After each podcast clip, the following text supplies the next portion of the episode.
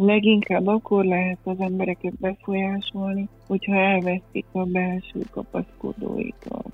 És ha elbizonytalanítják őket abban is, hogy valójában mi is történt, akár egy nemzedékkel, két nemzedékkel korábban, akkor egy ilyen agymosás után sokkal könnyebben fölhergelhető és csatasorba állíthatók, ahogyan ebben a könyvben történik.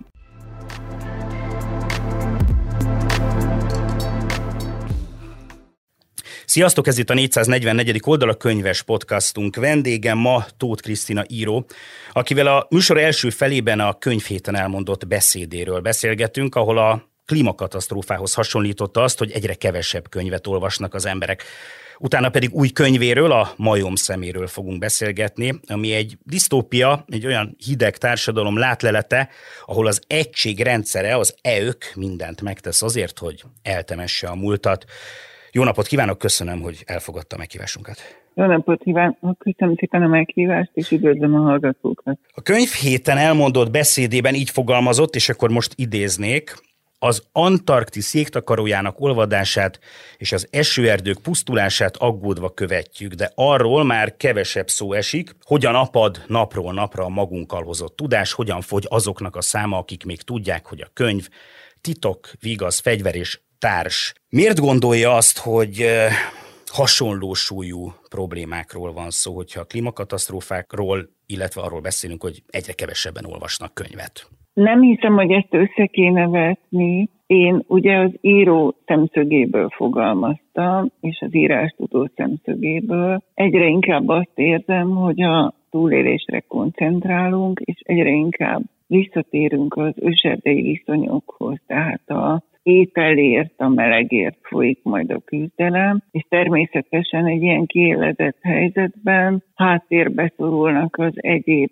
szellemi szükségletek. Bizonyos értelemben ez természetes, hiszen ha Maslow piramis aljával vannak elfoglalva az emberek, akkor kisebb gondjuk is nagyobb annál, hogy könyvet vegyenek a kezükbe. Tehát ezt értem, de én az írásról és az irodalomról beszéltem, és hát nekem ez elsődleges szükséglet. Még egy pillanatra kitérnék arra is, hogy ugye több évtizedet tanítok, és amikor a magunkkal hozott tudásról beszélünk, akkor azt is értjük ez alatt, hogy mi az, ami alapértelmezetnek tekinthető, és amit nem kell egy adott kulturális közösségben megmagyarázni. Na most ezeknek a dolgoknak a köre egyre szűkül, tehát nem evidens egy-egy utalás, mindent meg kell magyarázni. Nem lehet milyen, milyennek, az oka, milyennek az oka ön szerint?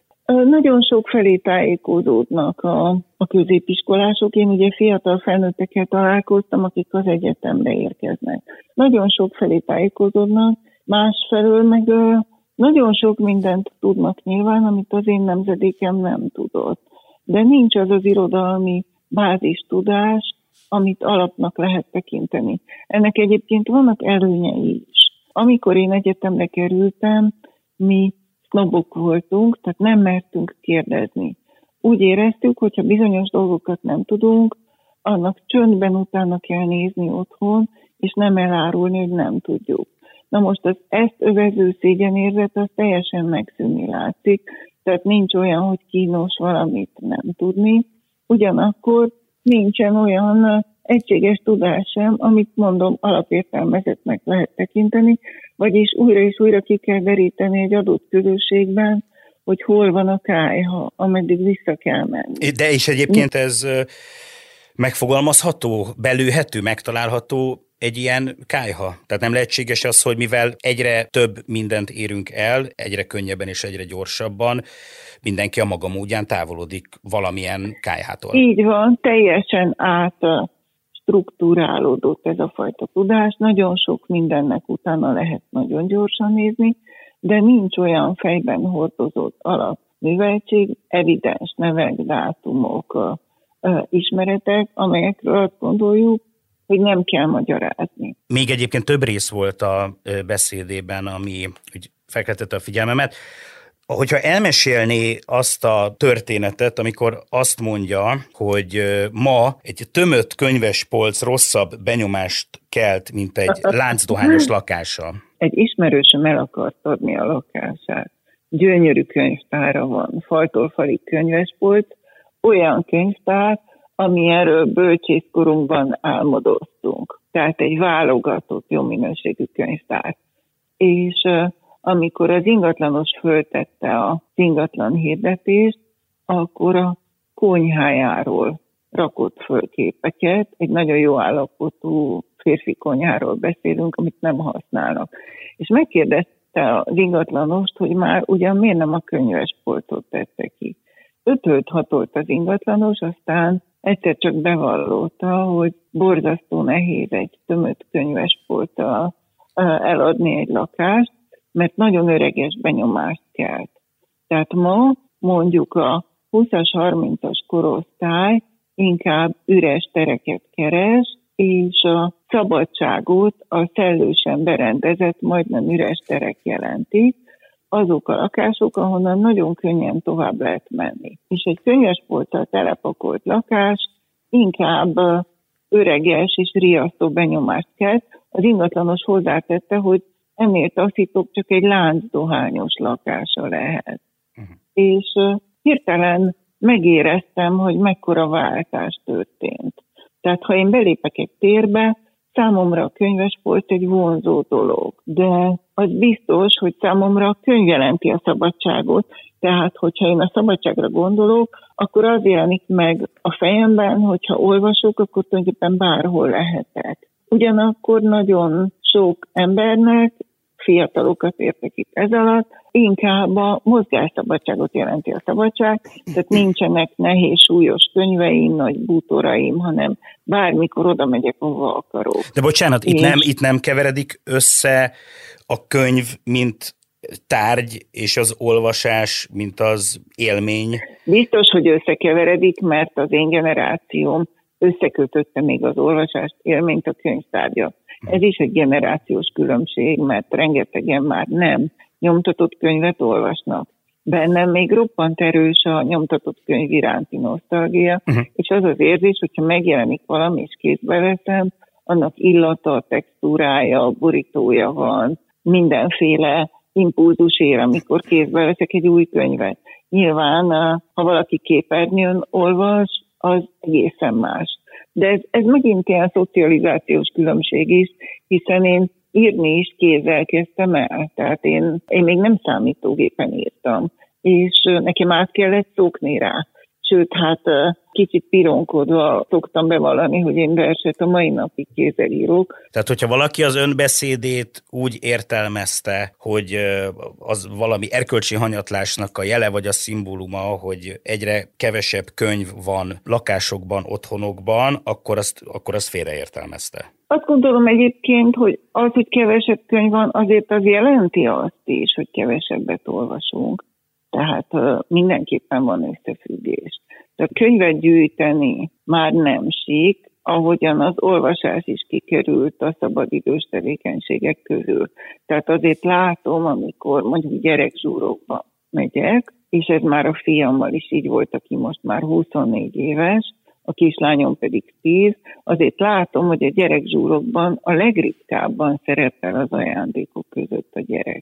Tehát amikor végig gondolják, hogy mit lehetne vinni egy kisgyereknek, akkor a legritkábban merül fel a szülő, hogy vigyük neki egy jó könyvet. De nem lehet az, hogy a szórakozás és időtöltési lehetőségek száma mondjuk az elmúlt évtizedekben rohamosan növekedett, vagy pontosabban megnőtt, és lehet, hogy volt egy másik kor, ahol viszont kevesebb szórakozási vagy időtöltési lehetőség volt, és ezek közül egyik, hogyha nem az első számú volt adott esetben az olvasás, a könyv olvasása. Biztos így van, biztos így van, és olyan tapasztalatom is volt, amikor, amikor a kislányomnak olvastam egy könyvet a játszótéren, szerette volna, nálunk volt a könyv, és szerette volna, hogyha befejezzük. És oda jött hozzánk egy kisfiú, és kicsit megróvóan mondta, hogy hát miért olvastuk? Hát olvasni rossz időbe kell esőben, amikor semmi más nem lehet csinálni.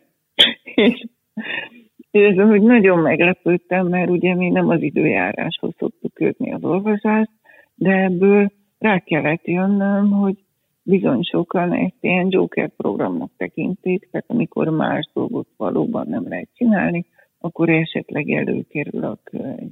Tehát ez nyilván családoktól is függ, meg a, szociokulturális közektől, csak, csak nyilván szembesülnöm kell vele, hogy az, ahogyan mi élünk, az nem tipikus. Még egy részt idéznék ebből a beszédből, és, és szeretném, hogy ezt is valahogy helyezze kontextusba, mert kifejezetten erősnek éreztem. Ugye eljátszik azzal a gondolattal, hogy megszólít valakit az utcán, és azt mondja, hogy ne haragudjon asszonyom, éppen szolnokra indulok megnyitni az ünnepi könyvhetet. És akkor ön ilyen válaszokat sorol fel egymás után, mint amiket reálisnak tart, hogy valaki azt válaszolja, hogy nem veszek semmit. Valaki azt válaszolja, hogy na húzz el a vérbe. Akkor megint valaki azt mondja, ez valami kandikamera. A negyedik azt mondja, hogy szolnokra. Aha, de mi az a könyvhét? És így folytatja ön ezután, hogy ott szobroznék három teljes napig étlen szomjan a keleti pályaudvar előtti kövezett téren, lassanként kiszáradnék, szédülnék, megszoknának, aztán lepiszkítanának a városi galambok, de én továbbra is elhatatosan megszólítanék mindenkit, míg nem végre valahára szembe jönne a várt testvérlélek az olvasó, aki meglepő módon még ismerné a magázódás ősrégi szokását. És ahogy én ezt olvastam, picit, mintha valamilyen elitista ízt kiéreztem volna ebből a ebből a pár sorból, hogy itt van rengeteg buta vagy olvasatlan ember, azt se tudják, mi az a könyvhét, azt se tudják, mi az az olvasás, és akkor három napig étlen szomjan itt állok, és aztán jön szembe valaki. Önnek e- ezzel a rövid történettel mi volt a célja, és gondolom, hogy nem akart elitista lenni, és lehet, hogy nem is ez a legjobb szó. Nekem ez volt az érzésem, és nagyon kíváncsi lennék arra, hogy, hogy mit mond erről. Valóban nem ez a legjobb szó, sőt kifejezetten a félreértésnek érzem ezt. Inkább arra akartam utalni, hogy egyrészt nem lehet az embereket megszólítani, mert megijednek, gyanakodni kezdenek, tehát főleg aki Budapesten él, az ahhoz szokott, hogyha megszólítják, akkor vagy kérnek tőle valamit, vagy el akarnak adni valamit. A másik pedig, hogy a magázódás, nekem ez egy nagyon régi veszőparipám, és bevallom, hogy lehet, hogy én egy masztodon vagyok, de én szerettem a magázódást. Nagyon sokféleképpen, nagyon árnyaltan lehet magázódni, és vannak barátaim, akiket 20-30 éve ismerek, nálam idősebb emberek többnyire, és a mai napig magázódunk. Igen, de ezen felül azért ez a kis történet, ez szólt arról is, hogy egyáltalán hányan tudják, hogy mi az a könyvhét, nem? Egyre kevesebben tudják, hogy mi az a könyvhét nagyon sokan egyáltalán nem vásárolnak könyvet, és nem járnak ilyen rendezvényre, és most, amikor kimentem és tolongtak az emberek, akkor az a csalóka érzésem támadhatott, hogy Budapestről mindenki a könyvhétre özönlik, de ez nincs így, a könyvbarátok, könyvszeretők tömörültek azon a három napon, ők pedig valóban egyre kevesebben vannak. Uh-huh. Hogyan lehetne változtatni akkor ezen a tendencián? Nézze, én csak a saját szempontjaimat tudom önnel megosztani, és nekem mély meggyőződésem, hogy ez kisgyerekkorban indul el. Tehát amikor az óvodában mondjuk meg kell tanulni ünnepségre verseket, és a gyerekek azzal a tapasztalattal tanulnak verset, hogy amit meg kell tanulniuk, annak semmi értelme, a vers az a szereplés. És nagyon gyakran nem is értik azokat a verseket, amelyeket elmondanak, semmi közük hozzá. Tehát apacuka, fundaluka, fundakávéka, manduka. Tehát a gyerek mondjuk megtapasztalja óvodában, hogy a vers az, amit kívülről meg kell tanulni, nem piszkáljuk közben a szoknyánk szélét, kihúzzuk magunkat, és nem felejtjük el a következő sort. És nagyon ritkán örömforrás a vers. A mesénél már más a helyzet, tehát a szerencsére a szülők többsége olvas a gyerekének, tehát ott már megélheti azt, hogy a történetekben titok van, a történeteken lehet nevetni, és a történetek szereplőivel lehet azonosulni. Tehát ott már fölébredhet valami szenvedély. És ezt a szenvedélyt kellene fölébreszteni a gyerekekben. Tehát, hogy ott vannak a könyvekben a történetek. Ön szerint például ezen lendítenek mondjuk a hangos könyvek? Biztosan. A hangos könyv nagyon nagy segítséget ad ebben, mert amikor hangos könyvet hallgat egy gyerek, akkor belső képek képződnek benne. Tehát nem egy vetített külső képet lát, hanem ő maga alkotja meg azt a világot fejben, amelybe belép. Tehát szerintem ez nagyon sokat lendít, és én nagyon üdvözlöm a jó hangos könyveket. Tehát szerintem az fontos dolog és majdnem olyan hasznos tud lenni, mint amikor a szülő olvas fel. Mit tanácsolna azoknak, akiknek lelkiismeret furdalása van amiatt, mert úgy érzik, hogy keveset olvasnak, aztán persze mindig valahogy úgy van, hogy ritkán marad erre idő. Mi lenne a javaslata, vagy milyen tippet tudna adni azoknak? Hát én egyrészt azt mondanám, hogy senkinek semmi miatt ne legyen lelkiismeret furdalása, mert így éljük le az életünket. Tehát annyiféle feladattal vagyunk megterhelve, hogy miközben egyik dologra koncentrálunk, azt forgatjuk a fejünkben, hogy közben mit nem csinálunk. Tehát lelkifurdalásunk van, ha nem fizettük be a gyereket a táborba, lelkifurdalásunk van, ha befizettük, és nem mi vagyunk vele napközben, mert dolgozni szeretnénk. Lelkifurdalásunk van, ha nem vettünk meg neki valamit, lelkifurdalásunk van, ha magunknak megvettünk valamit. Tehát, hogy én nem gondolom, hogy a, az olvasást be kéne vonni ebbe a körbe. Tehát állandó önbüntetési spirálban vagyunk. Tehát, hogy szerintem valahogy oda kéne visszatérni, hogy az irodalom önismeret, kapu a világra, és öröm. De mivel végig az iskolában feladat, és disziplína, és, és magyar óra, és nem tudom, nagyon nehezen tudjuk felidézni ezt az örömöt. És hogy ahogyan a ritmusban vissza kellene szerintem térnünk egy sokkal lassú élethez, úgy a saját inger küszöbünket is vissza kéne srófolni, és szerintem a szép irodalom olvasás az ebben is segíthet. Nem az a cél, hogy nagyon rövid idő alatt az egekbe legyen a pulzusunk, mert ez nem mentális kardióedzés, hanem az, hogy, hogy tényleg valamit valóban befogadjunk erre szerintem a képernyő önszörfölgetés nem igazán alkalmas. Tehát ezeket a dolgokat elolvassuk, de valójában nem történik meg velünk. Én azt javasolnám, hogy nézzük meg akkor ezt az új könyvet, a majom szemét. És én arra gondoltam, hogy kezdjük azzal, hogy én megkérdezném önt, hogy mi az, amit szívesen elmond a könyvről. Most elsősorban tartalmi részére gondolok, hogyan mutatná ezt be olyas valakinek, aki még ezt nem olvasta? Ha össze kellene foglalnom, hogy mi motivált és mi volt a tétje a könyvnek, akkor röviden úgy fogalmaznám meg, hogy valamit a társadalmi manipulációról szerettem volna írni, és arról, hogy hogyan veszítjük el a belső szabadságunkat. Fontos volt számomra, hogy egy olyan történetet építsek fel, ahol a magánéleti szál és a társadalmi szál szorosan összefonódik, és egy családtörténet bontakozik ki a szemünk előtt, a háttérben pedig megmutassak egy disztópikus társadalmat. Ezen gondolkodtam, amikor, amikor neki fogtam ennek a könyvnek. És ezt kimondhatjuk, Nyilván... kimondhatjuk, hogy ez Magyarországon játszódik? nem mondhatjuk ki. De a... Én semmiképpen nem Magyarországról szerettem volna írni. Tehát nem az volt a célom, hogy bármiféle társadalmi parabolát írjak. Én azt hiszem, hogy mindaz, amiről ebben a könyvben szó van, az nem tipikusan magyar jelenség. Egyetlen egy ilyen konkrét utalás van a könyvben, Egyébként minden más helyen igyekeztem elemelni a történetet, arról igyekeztem gondolkodni, hogy merre tart szerintem a világ. És mindazon dolgok, amelyek ebben a könyvben ábrázoltatnak, azok nem tipikusan magyar jelenségek. Bár magunk körül is ráismerhetünk ezekre, de azt gondolom, hogy az értelmiség végletes kiszolgáltatottsága, a társadalmi szegregáció, a gazdagok elszakadása, a nagyon szegényektől, a megélhetési és lakhatási szegénység, az nem magyar jelenség. Miért gondolta azt, hogy a múlt manipulálása az nagyon fontos eszköze lehet egy ilyen, hát az egység nevű rendszernek, ahogyan ön hívja a könyvben?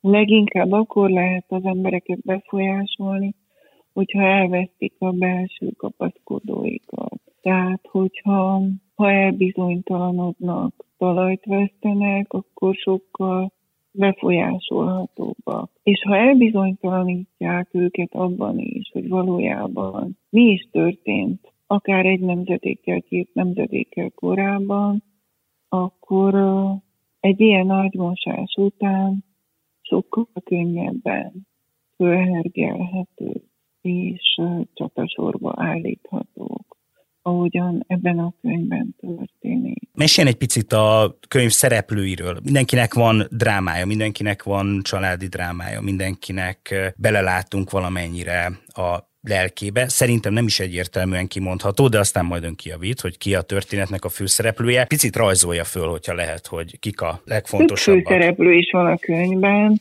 Van először is egy pszichiáter, aki, hát aki szélsőségesen abuzi viszonyban van a pácienseivel, tehát ez egy szexfüggő pszichiáter, akinek aztán apránként megismerjük a család történetét, és talán megértjük, hogy ő miért vált olyanná, amilyennek már látjuk a könyvben. Van ezen kívül egy női főszereplő, aki egy autoritett társadalomban a egyetemen tanít, és tulajdonképpen hamis tudást közvetít a diákjainak, és aki pontosan tudja, hogy az, amit ő csinál, az nem helyes, de igyekszik alkalmazkodni a körülményekhez.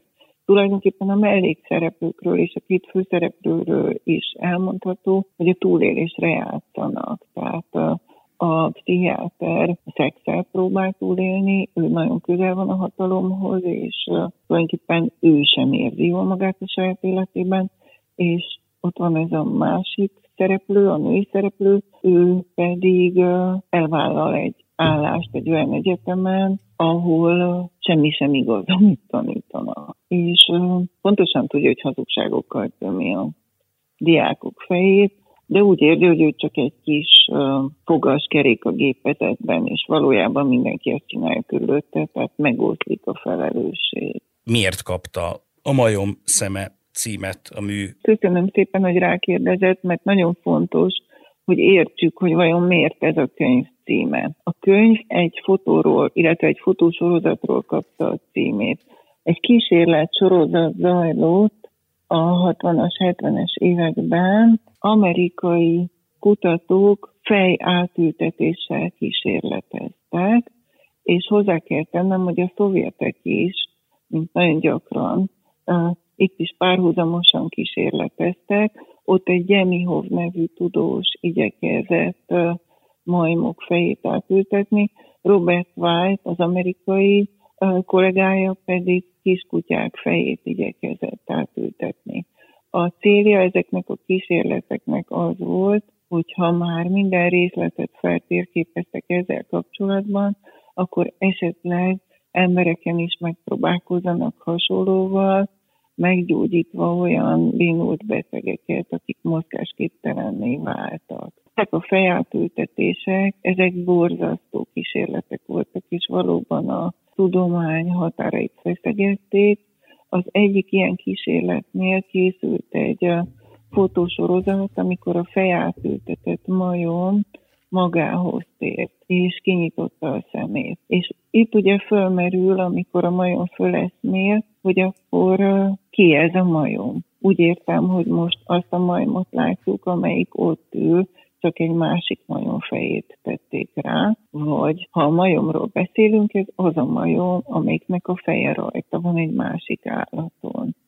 Borzalmas már önmagában a kérdés is, de ugye itt két lény keveréke néz velünk szembe. És a főszereplőt megbabonázza ez a fotósorozat, mert ő az emberi lélekkel foglalkozik, és fölmerül benne a kérdés, hogyha két lényt összeraktunk egy lényé mesterségesen, akkor kinek a lelke van ebben az állatban. És innen már csak egy ugrás az a gondolatmenet, hogy vajon a lelket át lehet-e ültetni, és hogy hol vannak az emberi manipulálhatóság határai. Tehát, hogy lehet-e annyira befolyásolni egy másik emberi lényt, hogy szinte elveszik az eredeti személyiség, és elkezd az működni, amit mi tettünk bele. A ráültetett fej. Tehát, hogy ilyen metaforikus módon a lélekről kezd el gondolkodni ez a főszereplő,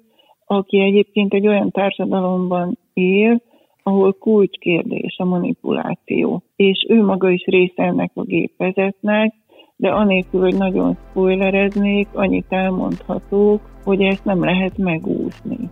Tehát nem lehet úgy közeműködni egy világ nagy kísérletben, amelynek emberek esnek áldozatul, úgy, hogy mi magunk ne váljunk áldozattá. Tóth Krisztina, nagyon szépen köszönöm a beszélgetést, ez volt a 444. oldala könyves podcastunk. Én Fóris Mátyás voltam, két hét múlva újra találkozunk.